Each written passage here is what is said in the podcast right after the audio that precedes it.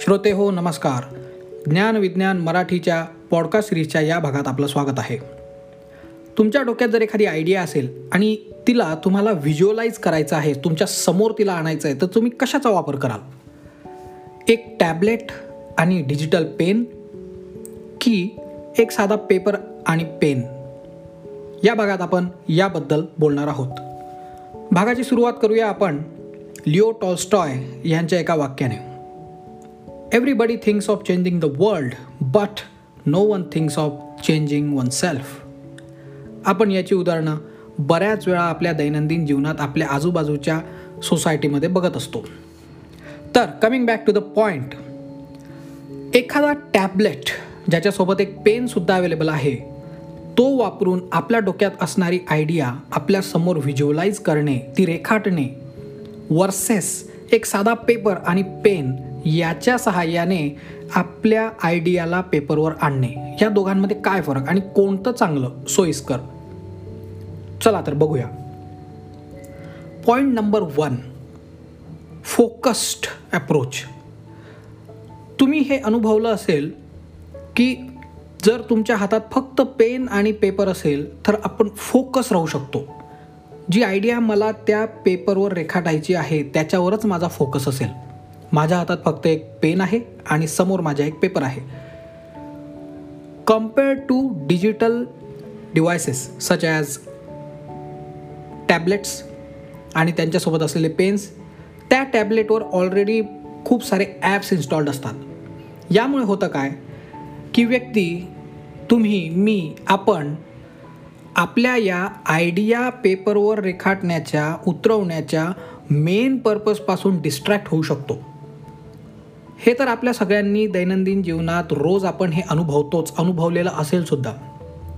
बऱ्याच वेळा आपल्याला करायचं काय असतं आणि आपण दुसरंच काहीतरी एखादं सोशल मीडिया ॲप ओपन करतो आणि त्याच्यातले व्हिडिओज किंवा कॉन्टेंट त्याच्यातलं बघत बसतो आणि आपला वेळ आपण वेस्ट होऊ देतो. अशा प्रकारचं डिस्ट्रॅक्शन तुम्हाला साधा पेपर आणि पेन बिलकुल देत नाहीत. ते तुम्हाला ऑपॉर्च्युनिटी देतात की आता तुमच्याकडे सर्व काही आहे. Just do it point number two जो पेपर आहे तो तुम्हाला एम्प्टीनेस ऑफर करतो. कोणत्याही प्रकारची क्रिएटिव्हिटी प्रॉडक्ट हे तो तुम्हाला ऑफर करत नाही. एक साधा पेपर आणि पेन हे तुम्हाला एम्प्टीनेस ब्लँकनेस ऑफर करतात. ते पूर्ण ब्लँक असतात कोरे असतात. तुम्हाला जे काही रेखाटायचं आहे ती क्रिएटिव्हिटी तुम्हाला आता त्याच्यावर साकार करायची आहे. हा तो प्लॅटफॉर्म आहे. परंतु डिजिटल डिव्हायसेसमध्ये होतं काय की टॅबलेट्स मोबाईल डिव्हायसेस हे तुम्हाला ऑलरेडी दुसऱ्यांनी क्रिएट केलेल्या गोष्टी अगोदर ऑफर करतात. त्यामध्ये खूप साऱ्या जाहिराती असतात. कंटेंट चित्रविचित्र असतं. मग आपण भरकटत जातो. आणि आपला आयडिया पेपरवर साकारण्याचा जो मूळ उद्देश असतो तो राहतो बाजूला आणि आपण तासन तास व्हिडिओज ॲडव्हर्टिजमेंट्स शॉपिंगची लिस्ट हे बघत बसतो. Point number three freedom of sketching तुम्ही बघा जर तुमच्या डोक्यात एक आयडिया आहे की मला माझा बिझनेस सुरू करायचा आहे डे वन मी काय करायचं? तुमच्या हातात जर पेन असेल आणि एक साधा पेपर असेल तर तुम्ही सरळ हातात पेन धराल आणि मे बी ब्लॉक डायग्राम काढाल मे बी फ्लो चार्ट काढाल किंवा कॅरेक्टर्स डिफाईन कराल नोट्स लिहाल काहीही कराल. अतिशय सोपं आणि फ्रीडम तुम्हाला. तुम्हाला वाटलं तर सर्कल ड्रॉ करा वाटलं तर स्क्वेअर एनिथिंग पण हेच जर तुमच्या हातात एखादा एकदम एक्सपेन्सिव्ह टॅबलेट असेल ज्याच्यासोबत एक डिजिटल पेनसुद्धा आहे तुम्हाला चार वेळा ते सेटिंग्स सेट कराव्या लागतील. मग तुम्हाला पेन सिलेक्ट करावं लागेल. त्या ॲपच्या मध्ये. त्यामध्ये तुम्हाला ती स्ट्रेट लाईन सिलेक्ट करावं लागेल. मग त्याचा कलर सिलेक्ट करावा लागेल. अशा प्रकारे करत करत करत कधीतरी तुमचं पाम रिजेक्शन काम करणार नाही. म्हणजे काय?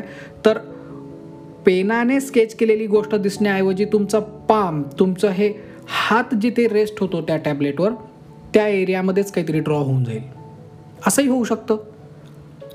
Point number four ease of operation. Paper समोर घ्या पेन हातात धरा आणि तुमची आयडिया त्याच्यावर रेखाटायला सुरुवात करा. दॅट्स इट पण डिजिटल डिव्हायसेसमध्ये काय होतं? तो डिव्हाइस अगोदर ओपन करा. ओपन केल्यानंतर तुम्हाला खूप सारे ॲप्स दिसतात. नंबर वन डिस्ट्रॅक्शन तिथून तुम्ही मे बी शॉपिंगच्या ॲपकडे वळू शकता मेन मोटो बाजूला ठेवून किंवा सोशल मीडियाकडे जाऊ शकता कुठेही. तुम्ही सोशल मीडियातल्या चॅटिंगच्या ॲपमध्ये जाऊ शकता. मेन तुमचा पर्पज हा बाजूला सारण्याचे खूप साऱ्या ऑपॉर्च्युनिटीज या डिजिटल डिव्हायसेसमध्ये आहेत. समजा मग तुम्ही ते नोट टेकिंग किंवा स्केचिंगचं ॲप ओपन जरी केलं तर त्यामध्ये जर तुम्ही ते पेड व्हर्जन घेतलेलं नसेल तर खूप साऱ्या ॲप ॲड्स येतील. त्यानंतर तुम्ही जेव्हा स्केचिंग सुरू कराल तेव्हा तुम्हाला खूप साऱ्या सेटिंग्स कराव्या लागतील. तुम्हाला जेव्हा ते एक्सपोर्ट करायचं असेल तेव्हा तुम्हाला परत चार ठिकाणी क्लिक करून नंतर ते पी डी एफमध्ये करायचं आहे वर्डमध्ये करायचं आहे की काय करायचं आहे ते करावं लागेल? यामध्ये अजून एक अडसर असा की जर तुमचं डिव्हाइस हे चार्ज नसेल तर तुमची आयडिया ही डोक्यातच राहून जाईल. ती पेपरवर रेखाटून व्हिज्युअलाइज करणे हे जे फार महत्त्वाची स्टेप होती तुमचा बिझनेस सुरू करण्यात किंवा तुमच्या आयडियाच्या पुढच्या प्रोग्रेसमध्ये ती डिले होईल.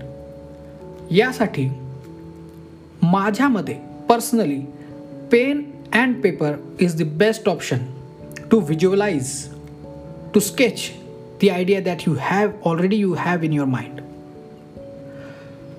आजच्या एपिसोडमध्ये एवढंच. भेटूया पुन्हा एका पुढच्या अशाच धमाकेदार एपिसोडमध्ये तोपर्यंत नवीन असाल तर चॅनलला फॉलो करा आणि इथे ऑलरेडी असलेले एपिसोड्स एक्सप्लोअर करा. Thanks for patience listening